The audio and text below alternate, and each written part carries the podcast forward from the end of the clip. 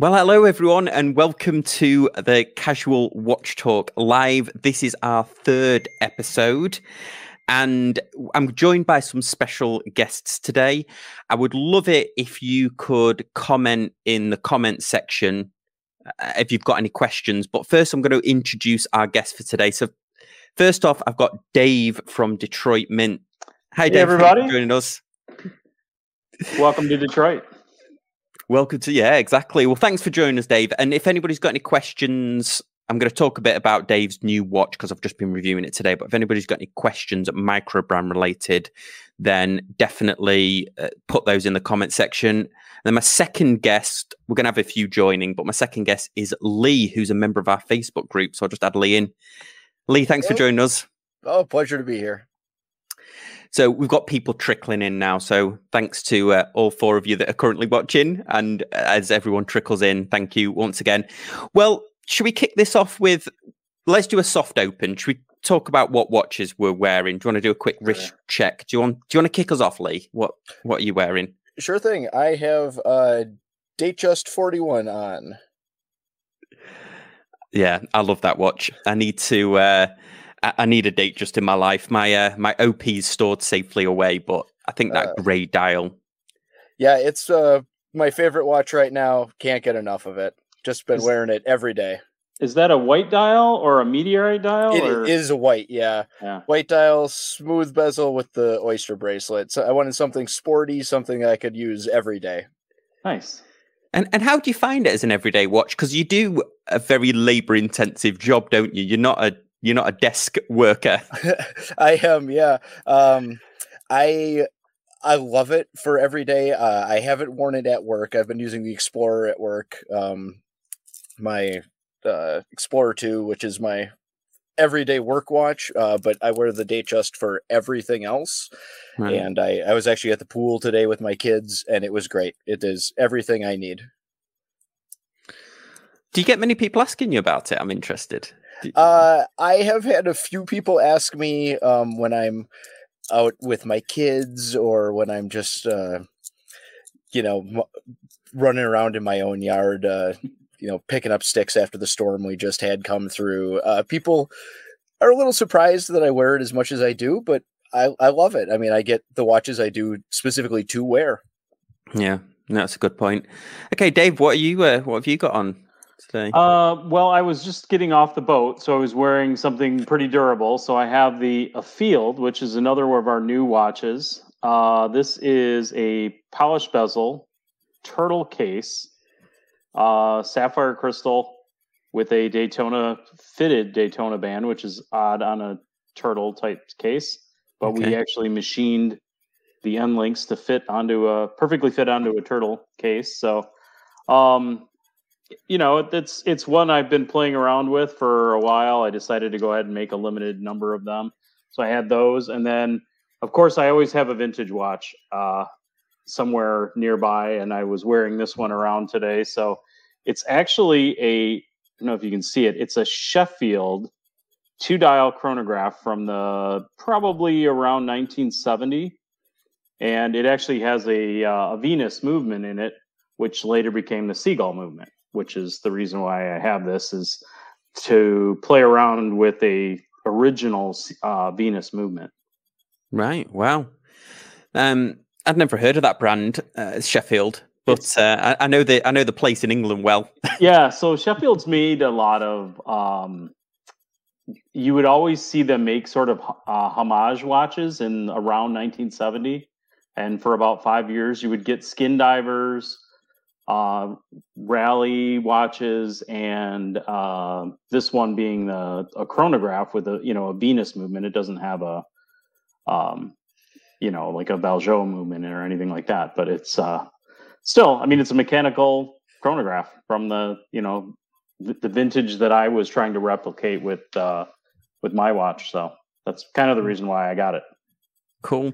And we've got another guest as well. Stephen's going to join us. Hey, Stephen, thanks for joining us. Hey guys, how's it going? Good, good. How are you? Good, good. Thanks for having me. We were just doing our wristwatch check, so you've you've come in right at the uh, good time. What are you uh, what are you wearing today?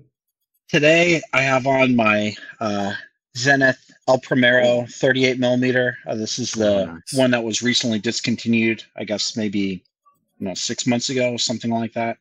Um, and uh, yeah, it's an awesome watch. Uh, I, I heard a little bit about you know what what Dave was saying, and uh, even though it's a modern chronograph, I mean, it very much feels like a vintage chronograph, and I think that really appealed to me a lot because you know a lot of what I collect is is vintage. So um, you know, I definitely like modern pieces that have a vintage feel to them as well. So that that really appealed to me with this watch. Oh, cool. Well, um, I suppose I'll I'll round this out. Um, I'm wearing the the Christopher Ward again, um, and also I need to point out before uh, there's any. Uh, I'm sure I'm going to get comments about this. I haven't been in a fight. It looks like I've been in a fight, but I haven't. I know I look rough, but I got like a cold sore in the week, and then I tried to grow the grow the beard a little bit just to mask it. But yeah, it's not a. I've not, I've not been fighting somebody over uh, homage watches or a Steinhart or anything. It's been I thought somebody sent you a Shinola or something, and uh, Well, yeah, yeah, gave me a gave me a shiner, shinola in the face. no, it would uh, at least it was a um, yeah, it would have been embarrassing if I fell I fell over, but yeah, so it's, it's a cold, so I thought it was going to go. But anyway, en- enough about uh, casual uh, medical talk. well, Dave, it, uh, let's kick this off actually because I'm I'm hoping that this will um, this will generate some some questions. I've just I'm just going to add this to the stream, but I've just been reviewing your new Cobra watches. These are your bi compacts with the seagull movement in them. correct. And we talked a bit about this last time, Yep. but I I just want you to kind of talk through like the inspiration for this watch. And if anybody's got any questions for Dave, like about micro brands or about these watches in particular, then let us know. Yeah, so it started with the uh, you know I was watching the movie Ford versus Ferrari. I get a lot of my inspiration from famous watches from uh, movies. So I Yeah. was watching that, and uh, Matt Damon's character was wearing uh, a Heuer, uh, a vintage Heuer from a- around that. It was pretty period correct. Um, now I believe that Carroll Shelby actually wore a gold Rolex Datejust in in reality, but uh, in that movie they were all wearing racing chronographs, which were pretty standard, really tool watches for the guys to wear at the time. Hmm. So the one in the movie was a uh, a Panda chronograph, and when I learned about it was it was Heuer was making one with a one one hundredth of a of a minute chronograph hand, so that the guys could time their lap times in one hundredths of a minute. Hmm. And so I started looking for, you know, how many of those that's kind of a unique spin on the chronograph. So I started looking for them, and very few of them existed. There's the vintage Heuers, which are very hard to find, and I think uh, Breitling made some as well. And um, so anyway, I went in and uh, kind of tried to design that up myself. And uh, yeah, we came up with with this design to put it on the the rehaut, or instead of just a, a flat chapter ring, we actually put it up on the rehaut, and uh, the numbers are always in red. And then uh, on the black version, it's a silver uh, ring with uh, the red on it. So yeah, and uh, so it was kind of inspired by Ford versus Ferrari, the movie, and the the two main characters. One wore a, a white and black panda. The other one wore a black uh, chronograph. And then also, I was reading in one of the books uh, on famous vintage watches about uh, Carroll Shelby and his promotions that he endlessly did. And he actually had Heuer make Shelby watches in the 60s for the release of the Shelby vehicles that went out only to the 500 dealers in the US that sold the Shelby vehicles.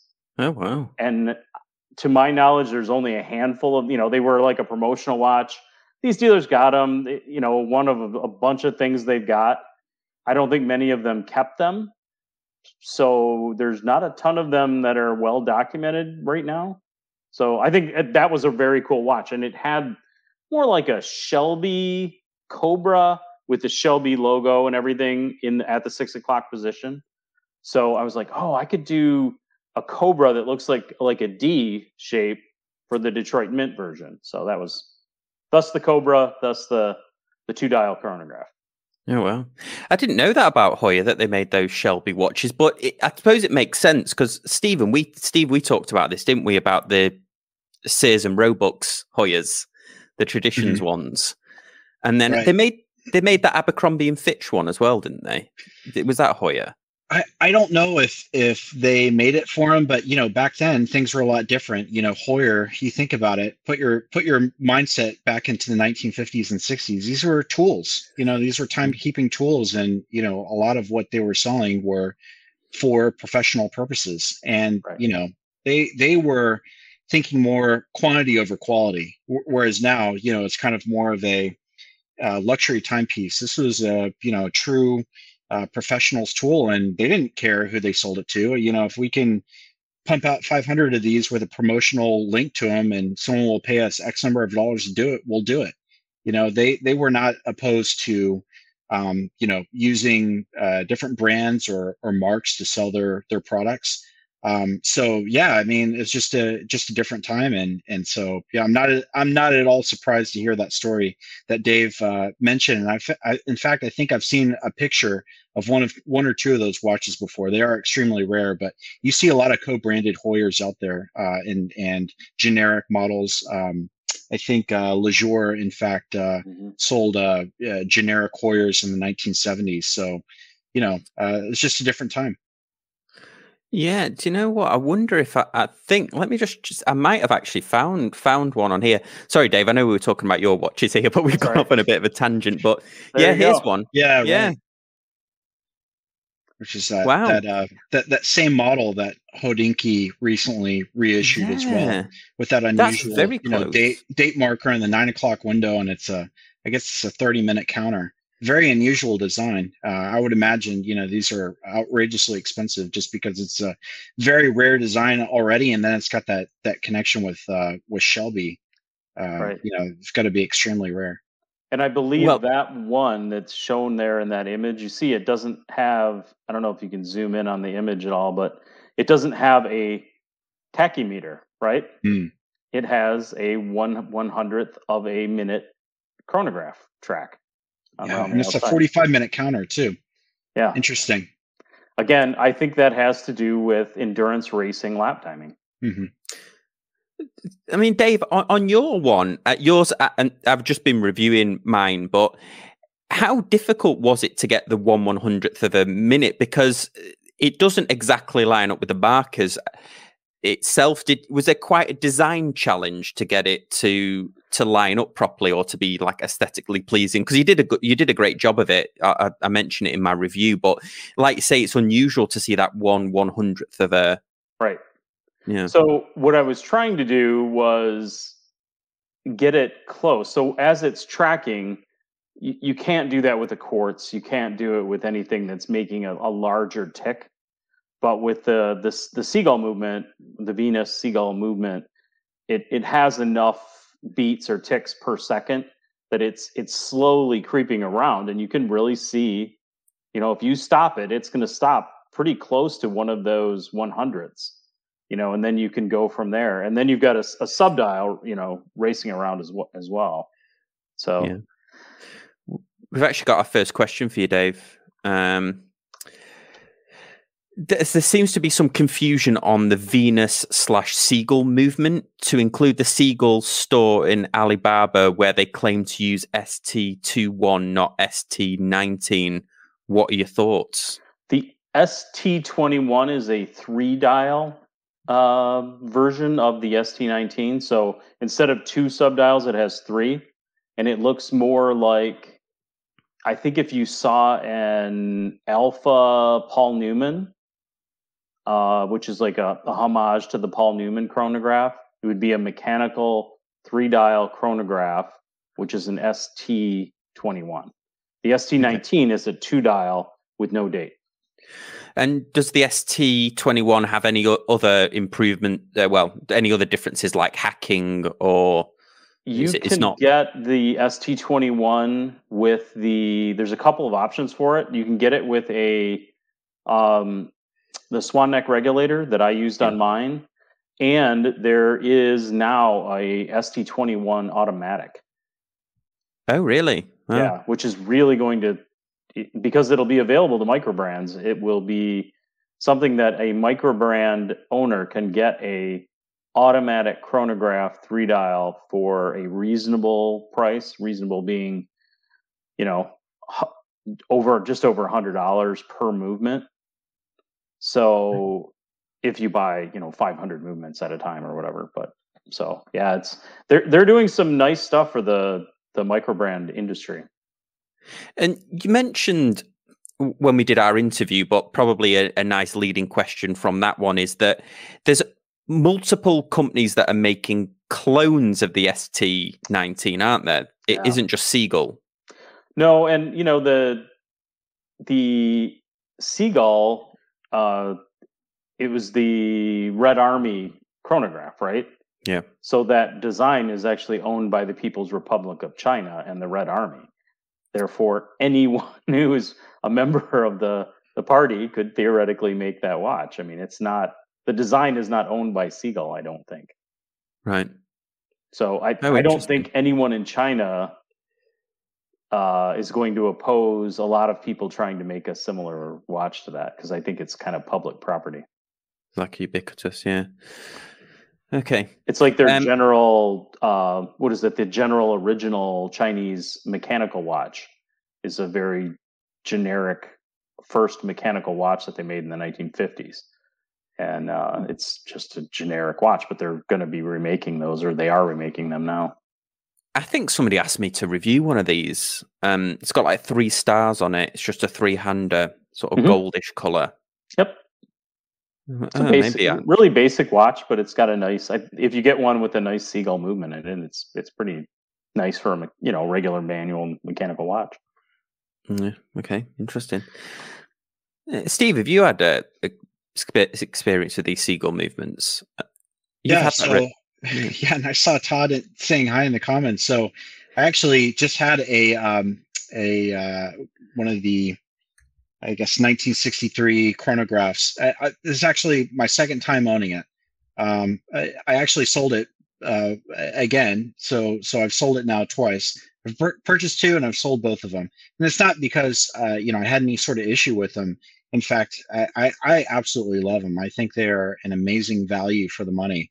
I mean, it's hard to imagine that you can get in 2021 a you know a manual wine chronograph at at the prices that these things sell for. Um, so, I mean, I, I just think they're amazing. Uh, again, I've never had any issues with them. They've always worked fine for me.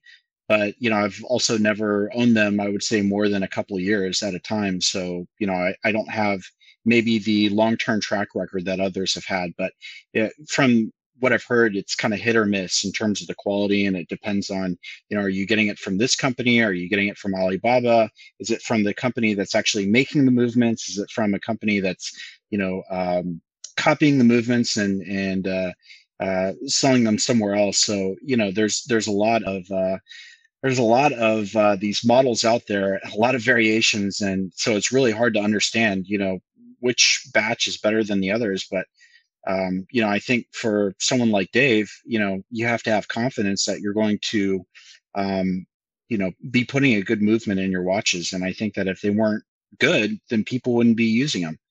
So the fact that you still see a lot of companies using these movements really says a lot. Uh, it's, it's probably the best option out there as far as the manual wind chronograph that's you know relatively reasonably priced and you know it seems to be reasonably uh, uh, uh, reliable as well so you know people are using them. Yeah, and it's. I go ahead and uh, you know I have mine regulated before they ship them, and then when I get them and finish the assembly or customization, I check the regulation and can because mine has the swan neck regulator, I can tweak mine a little if I need to. But I never ship one that's off by more than you know six or seven seconds per mm-hmm. day. I mean, they're always within 10 seconds a day regulation.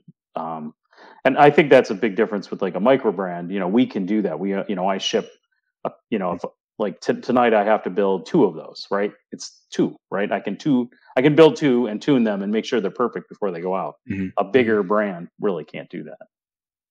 Right. And I think it's also important to know that, you know, with these movements. This is not a brand new design, you know, for the 21st century. This is 20th century technology. right. you know, There's one right here. Right.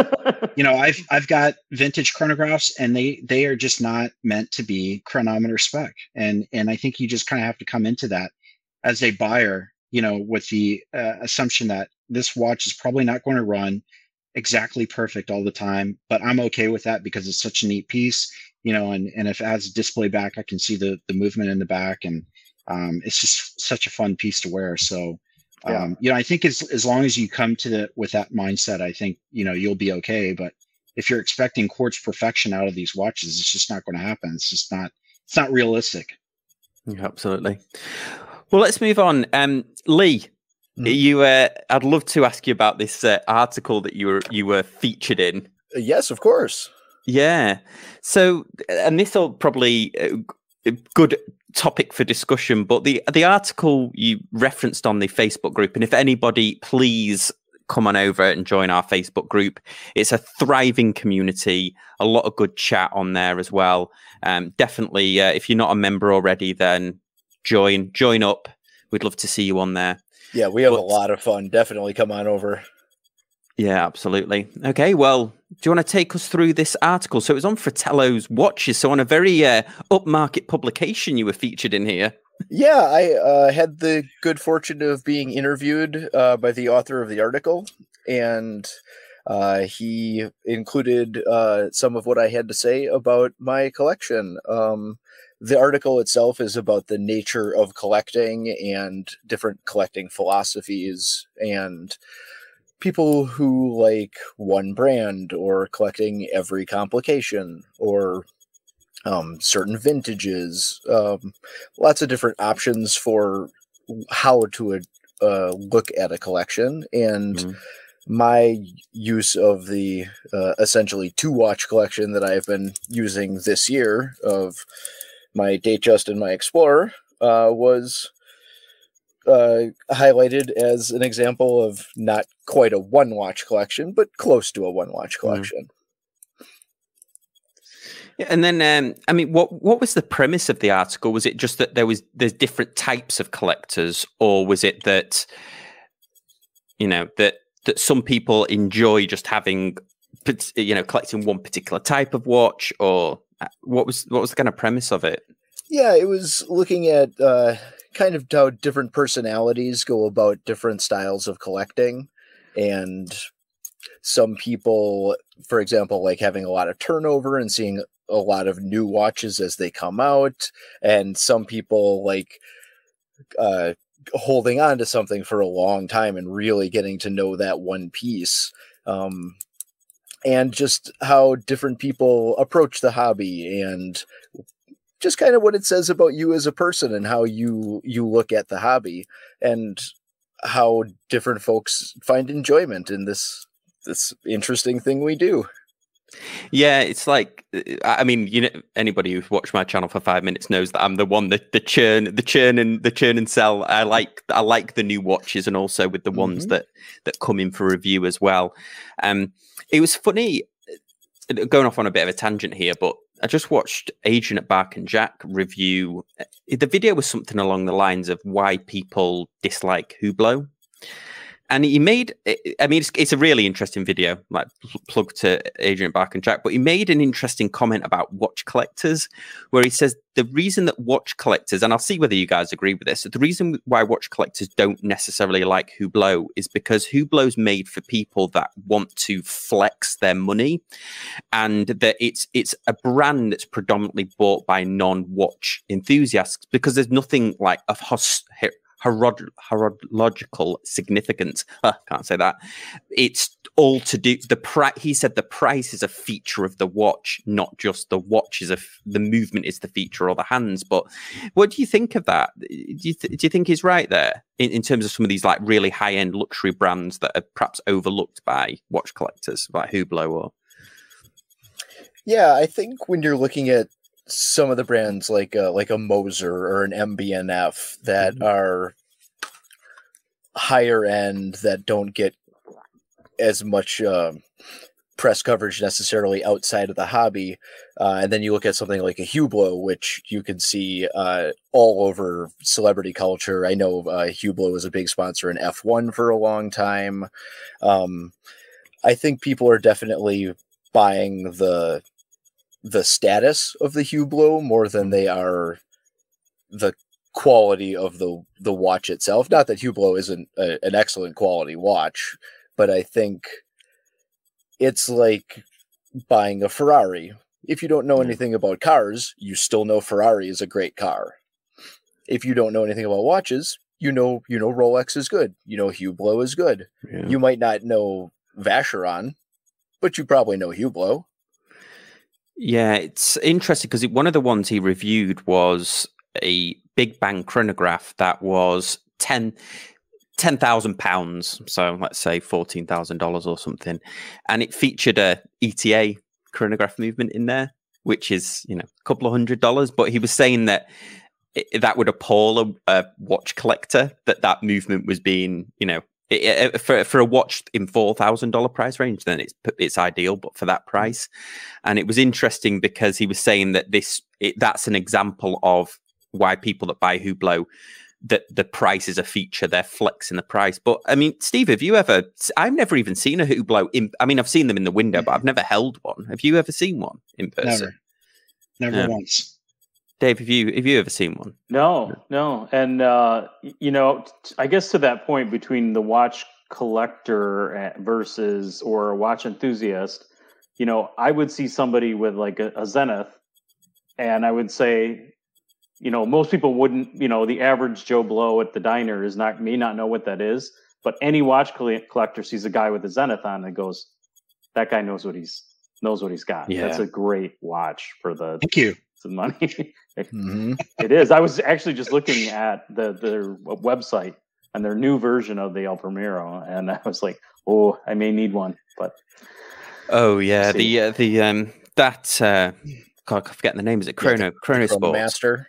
Chronomaster. Yeah. Oh, it's stunning. It, it, it, the more I have to stop looking at it because, and I think ten thousand dollars, which is a hell of a lot of money, but as it's, I know you shouldn't say it's like the Zenith Daytona, but as it's pitted up to the Daytona, I don't know.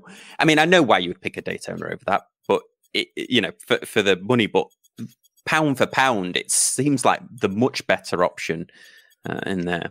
Yeah. Yeah. And again, really I think nice. it's a watch collectors, watch enthusiasts watch. Mm-hmm. Yeah. Whereas, you know, some of the other ones that we're talking about that are super expensive, but maybe not, they don't have a unique movement or they don't have the horological history.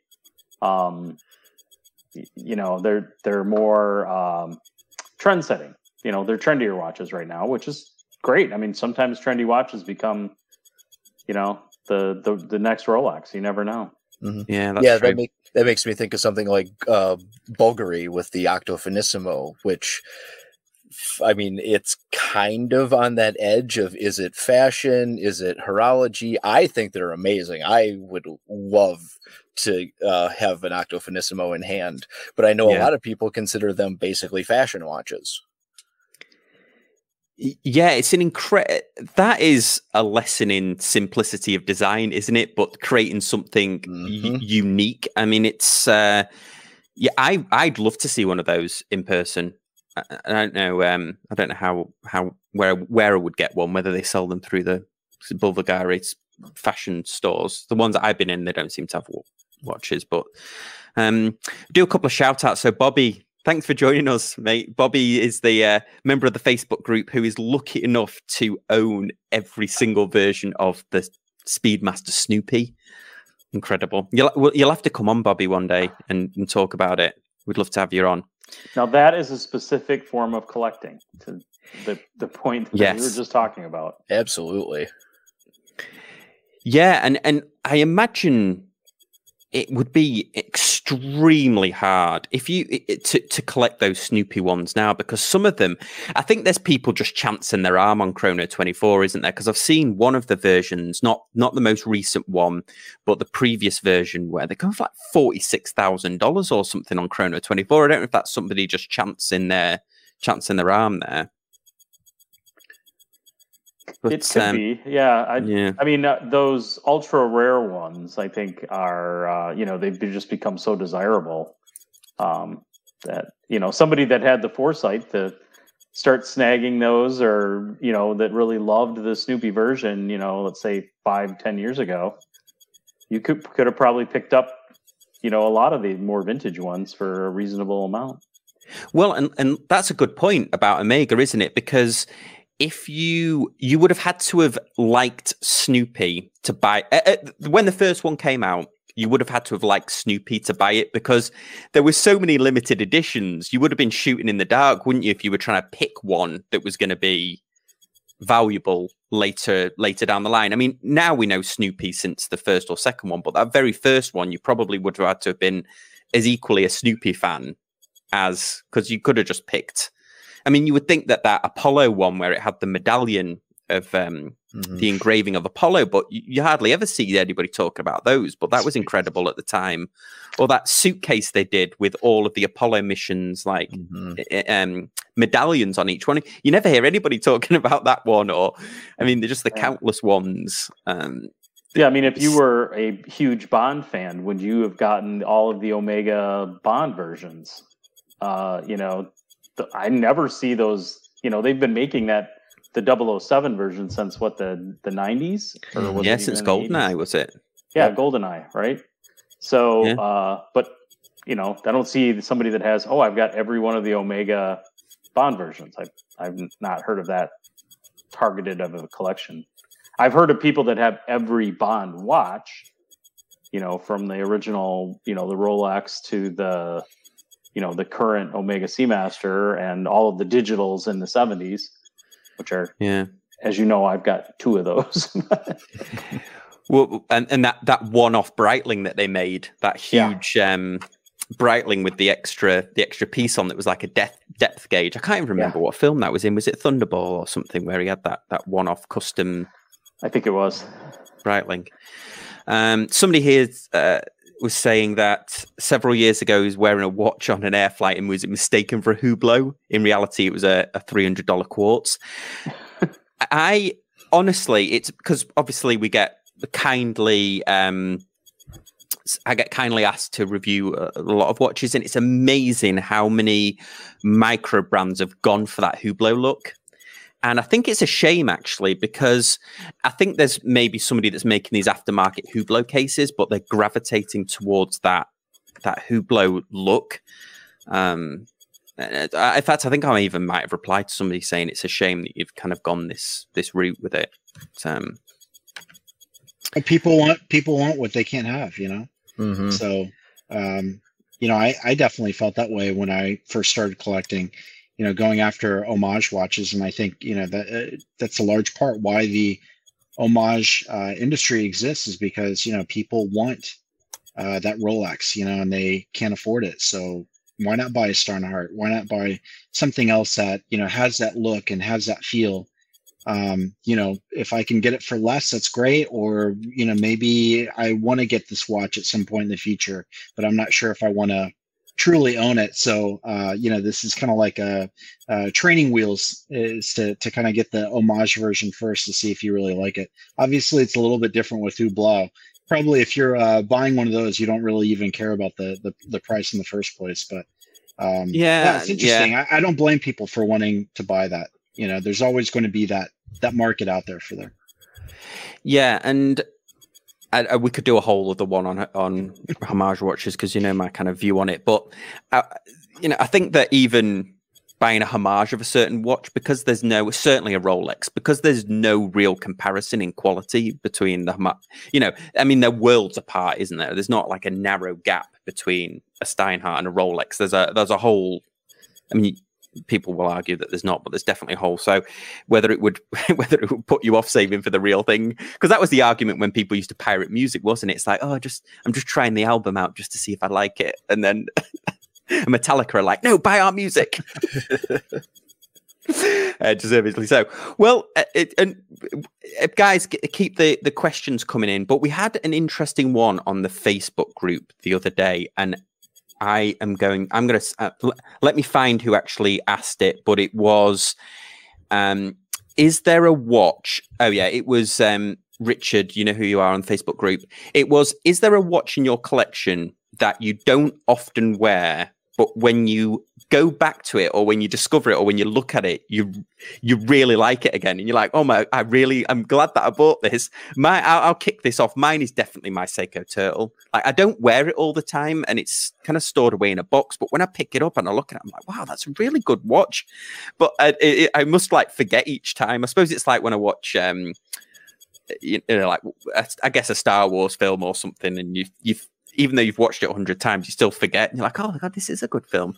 But mine's like the turtle. I always go back to it. That's why I probably would never sell this because every time I go back to it, I'm like, wow, that's a really well designed watch. But is there ones, guys? I mean, Steve, I suppose I'll start with you. Is there one in your collection that will never leave because you just, when you pick it up, you're just reminded of why you bought it in, in the in the first place?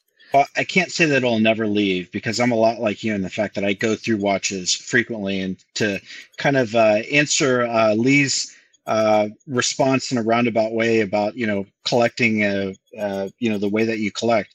I mean, I feel that a collection is kind of a living and breathing thing, and so I'm constantly adding and removing pieces from that list. But this is one that that I purchased about um, maybe two years ago. Uh, it's very hard oh, to yeah. see. I apologize.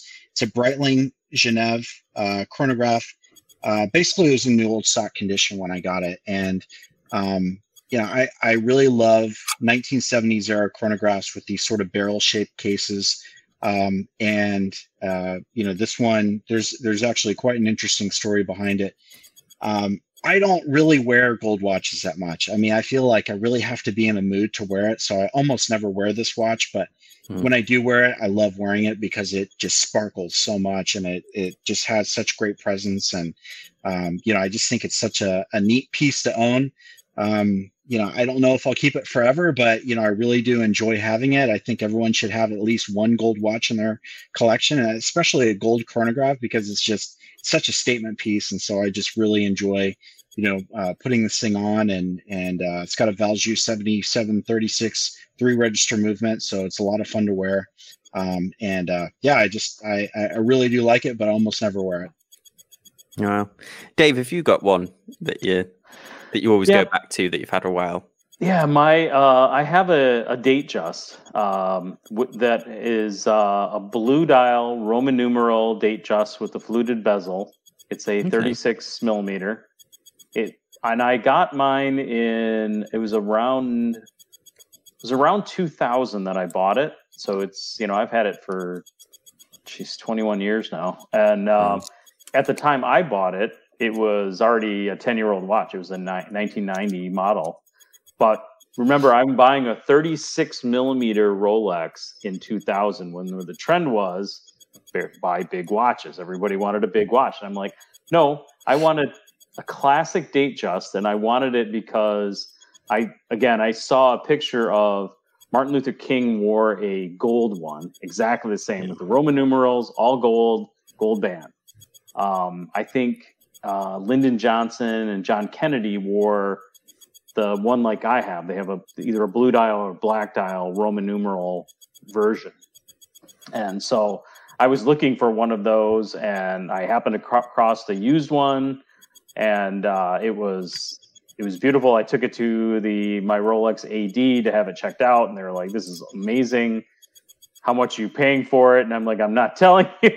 it was you know only a couple thousand dollars at the time, and uh, it was like it was in spectacular shape. So the person really wanted to get rid of it, needed the money. You know, the uh, economy was a little slow. So anyway, I got it. I'm very happy with it. It was my first luxury timepiece I ever bought. Uh, before then, it was all Seikos and uh, fashion watches. So that was my mm-hmm. first real luxury timepiece, and I love it. I just wore it last week for a, a business meeting and I just find that it's when I put it on, I'm like, yeah, I did really good buying this. And it was a kind of a celebration for me of a big mm-hmm. business deal. So it's one of those things that has uh, meaning to me and a memory for me. So that goes a long way for me. The nostalgia of collecting. Yeah, absolutely. Well, Lee, is there one one of yours that you've And, and you're down to two watches now. But Uh, yeah, I I don't. I would say for me, it's not a specific watch, but uh, a brand. Uh, S- Swatch. I actually oh yeah, yeah. just picked up uh, y- uh U.S. Olympics uh swatch uh on clearance from uh, after the Olympic Games. Uh, I just I love Swatch.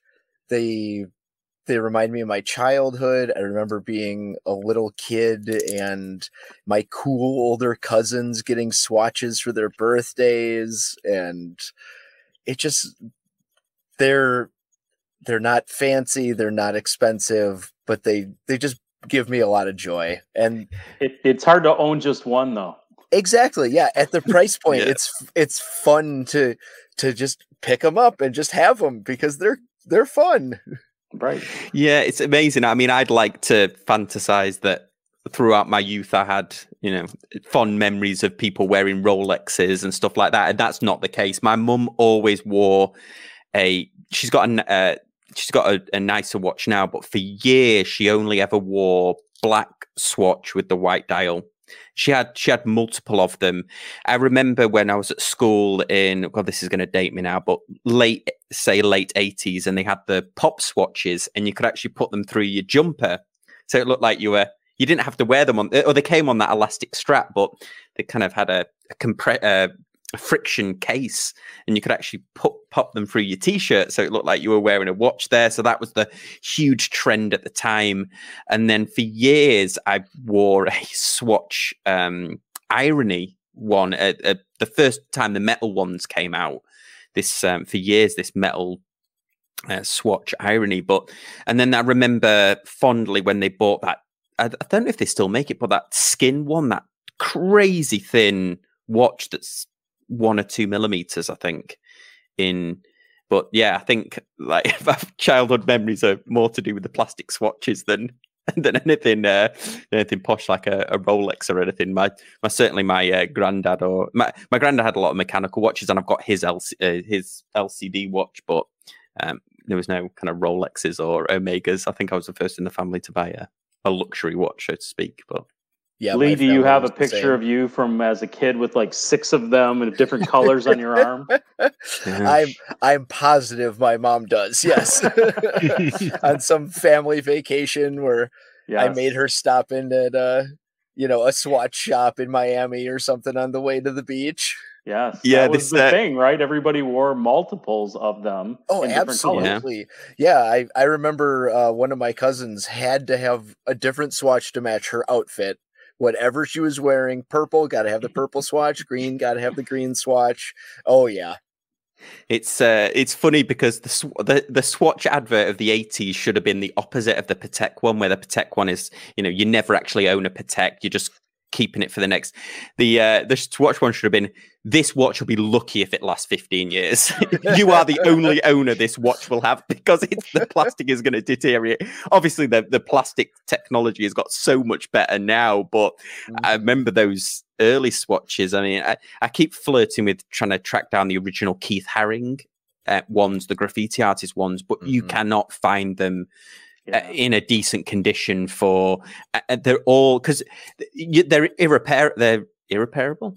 Is that they're unrepairable, aren't they? Right, Because they were yeah. built backwards. They're glued together, aren't they? Mm. hmm I think. Yeah, and I, they, I had one that the crystal cracked uh, a swatch, and I, I did. I mean, I work on watches a lot, and I Hmm. could not, for the life of me, get that thing to go back together correctly. Hmm. And uh, you know, because you have to get the move the crystal off to Yeah. get at any of the movement or anything, because Mhm. you can't take the movement out from the backside. So yeah, it was it was a mess. I was like, okay, I must obviously I don't know what I'm doing with this particular plastic watch because that thing was mangled by the time I tried to get it apart. Yeah, I had a pager one, a Swatch pager watch. Swatch the Ooh, Beat, it was called. Well, I found it a couple of. I, I still had it in my parents' loft. I found it, and I tried to pull out the um the battery tray because it took that huge, that CR two hundred two three, a massive. Mm. My Breitling takes that for an example, but and I just pulled the thing, and it, it just the whole thing just fell to bits. oh, it was it was too bad. yeah i think even when i had it it was um it had cracked a little bit but that thing uh, it only ever works for a set period when the B- British Telecom at the time let that band, but they opened up the bandwidth and gave it a phone number. But when that thing went off, the alarm was unbelievable. But I thought I was so I thought it was James Bond. I had a watch with a pager on it, and then you had all the pager codes like boobs and stuff you could send to people. Oh yeah. or, or then if you had the one on the on the belt as well. Oh yeah. I had Um, the belt pager. I remember those days. Yes. yeah, and you had to, to, to run to a phone or whatever. Well, if you were Yeah, it was- really cool, you had the light up belt pager. That was like that was Oh yeah, that was fancy. Oh, I let Chris, somebody's asked where Chris is, and Chris unfortunately he couldn't he couldn't make it today. He's he's um he's away with his wife, but he talks about that how special he felt with the the one with the crazy lights on it. yeah, because it was it was crazy for us because I remember um, we had the pages and then we went into a whole phase in the UK of the Nokia phones, where Nokia was bringing a new phone out every couple of weeks. You it, and it, they were constantly evolving. And then whenever I would visit America, whenever I would visit America before I moved here, everyone seemed to have a, like one generic clamshell phone. It seemed like the Nokia craze hadn't quite hit. This was sort of late nineties, early two thousands. Everyone just had one, and they would all speak to it like like a tele like a Star Trek telecom light in front of their Mhm. face. the Oh, he- here's- brick. Yeah, I've actually Todd is here. So Todd, thanks for joining us.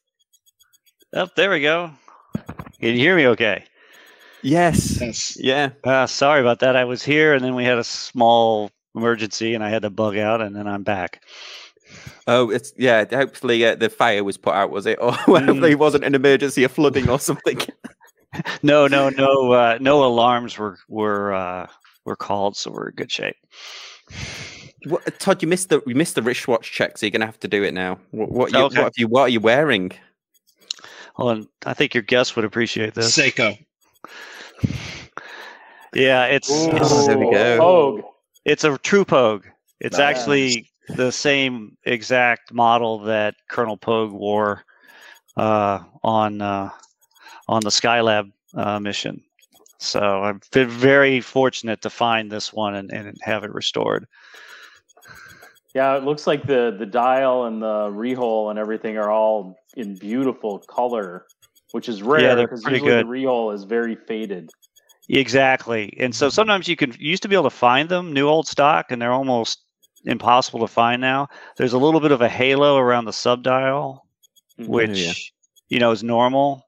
Uh, these gold dials kind of do this, but uh, yeah, this is the uh, 6139 6005 from September of 1971, which is the same month and a year that the Colonel's was.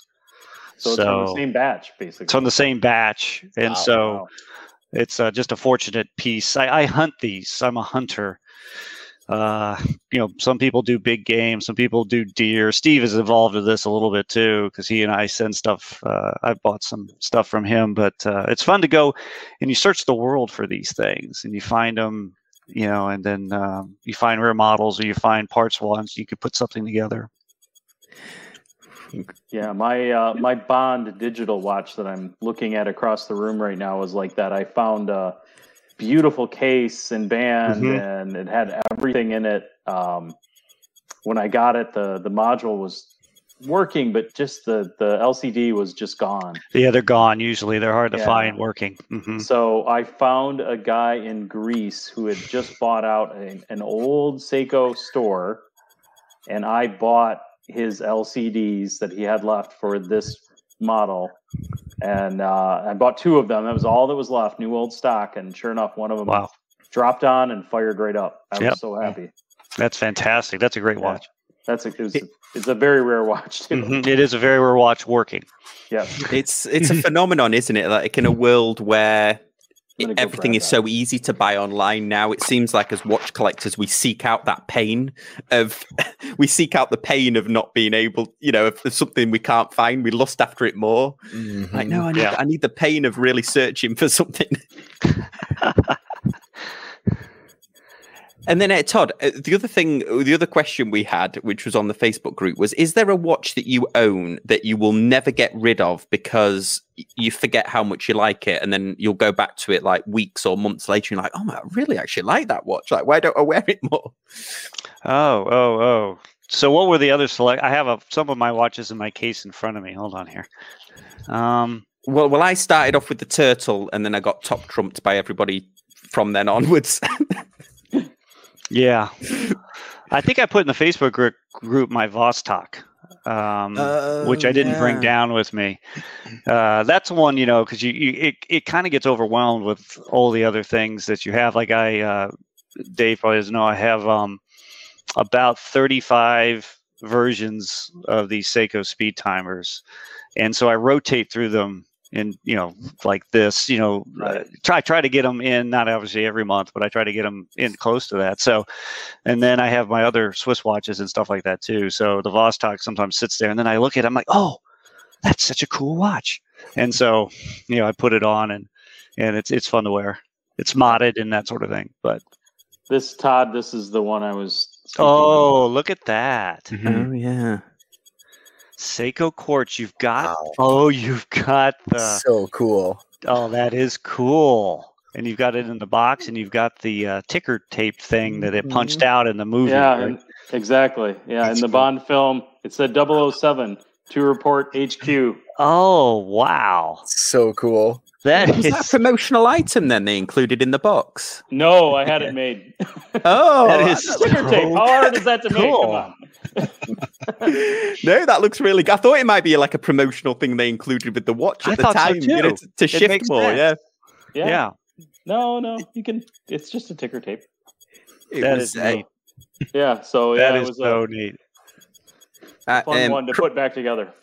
Yeah, Chris and I um, made a I made a comment on the uh, the the normal show, the Casual Watch Talk show, the other day about a Casio um, F F one hundred. I think that they'd reissued, and I may I need to I need to apologize to everyone um, because I said I would like this. I said I don't like it, but I'd like it more if it was tied to a movie. And everyone's like, "Yeah, dude, it was in Aliens." Right? It was Yeah. so. Oh, suddenly now I like it, but you just totally reminded me of it, Dave, because I made a comment like, "Oh, I wish it was, I wish it was like a prop watch," and everyone's like, "Yeah, yeah." It, it was was in Aliens. Aliens. I've, I've perjured myself. I've said I've apologized to the masses. Um, a- a- another. Uh, we've only got a couple of a couple of minutes here left, but another story that Chris and I uh, covered that I think I would love to get your guys' opinions on is the one about Panerai, where they had that limited edition watch that they then you could only get if you went on this extreme sports experience with them. You got hand selected, you got the watch, and then they took you on this like rock climbing adventure. And apparently they've done a couple. Now, as watch collectors, we love the idea of a watch that has a special meaning to it, or or perhaps that was involved in. Uh, Todd, prime example, your Pogue there was involved in a you know historically significant event.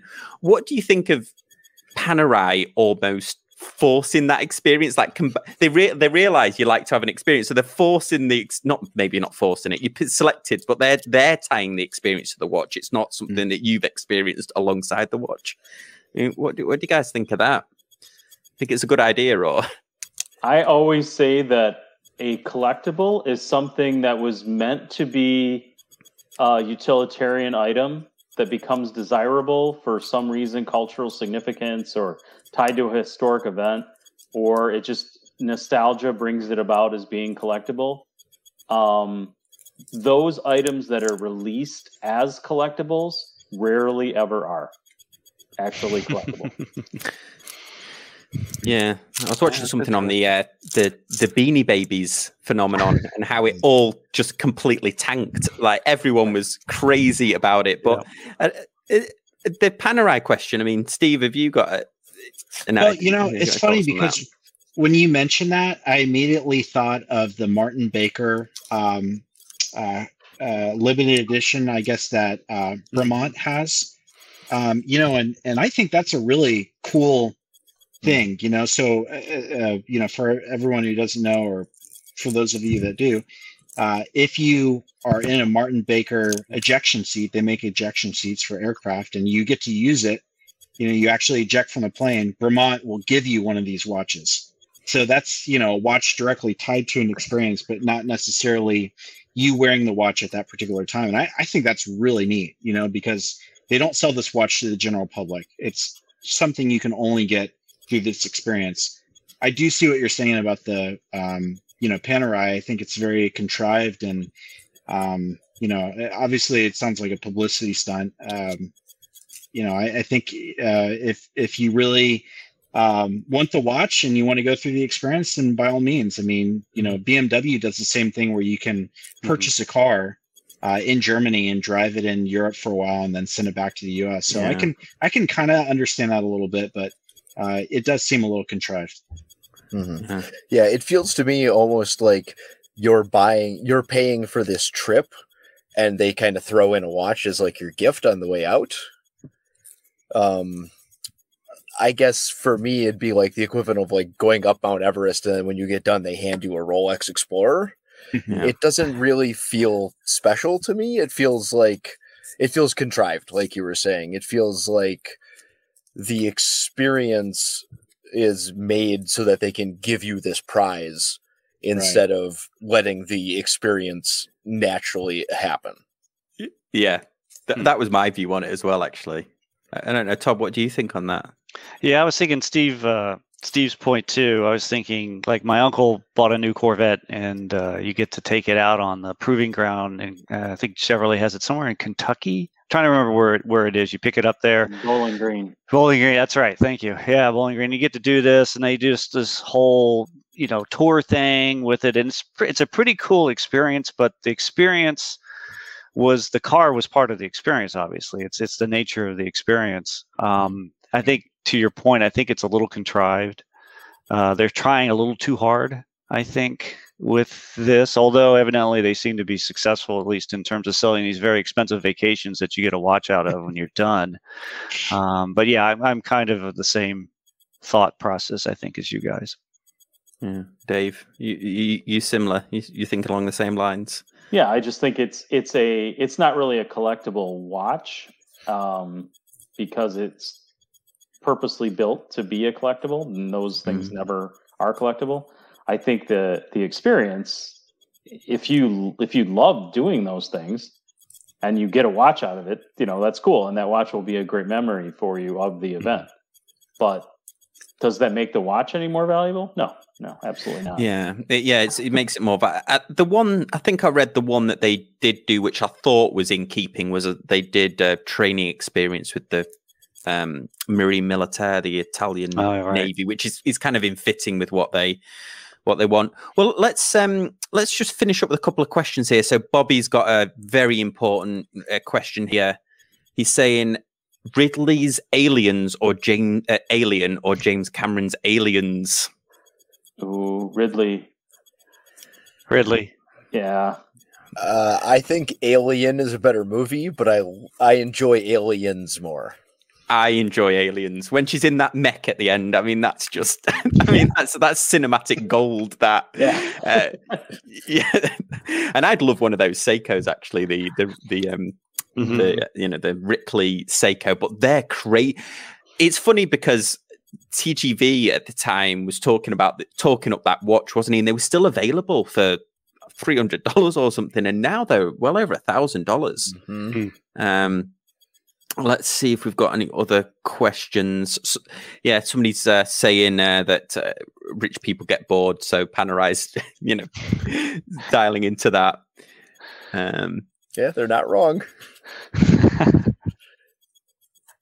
eh, oh, here you are. So, not so obvious watches. Is it possible to sell a new watch in 2021 with a story that isn't contrived or a history or backstory? Hmm. That's an interesting one.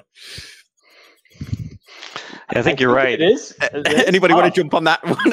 no, I mean that's tough because, like, for me as a micro brand owner, you know, if you don't have a story, or if you're not connecting it to a movie, or you're not connecting it, or you're not selling a straight up homage or uh, homage, or you're not trying to do a, um, you know, a story of some sort, whether it's a personal story or something.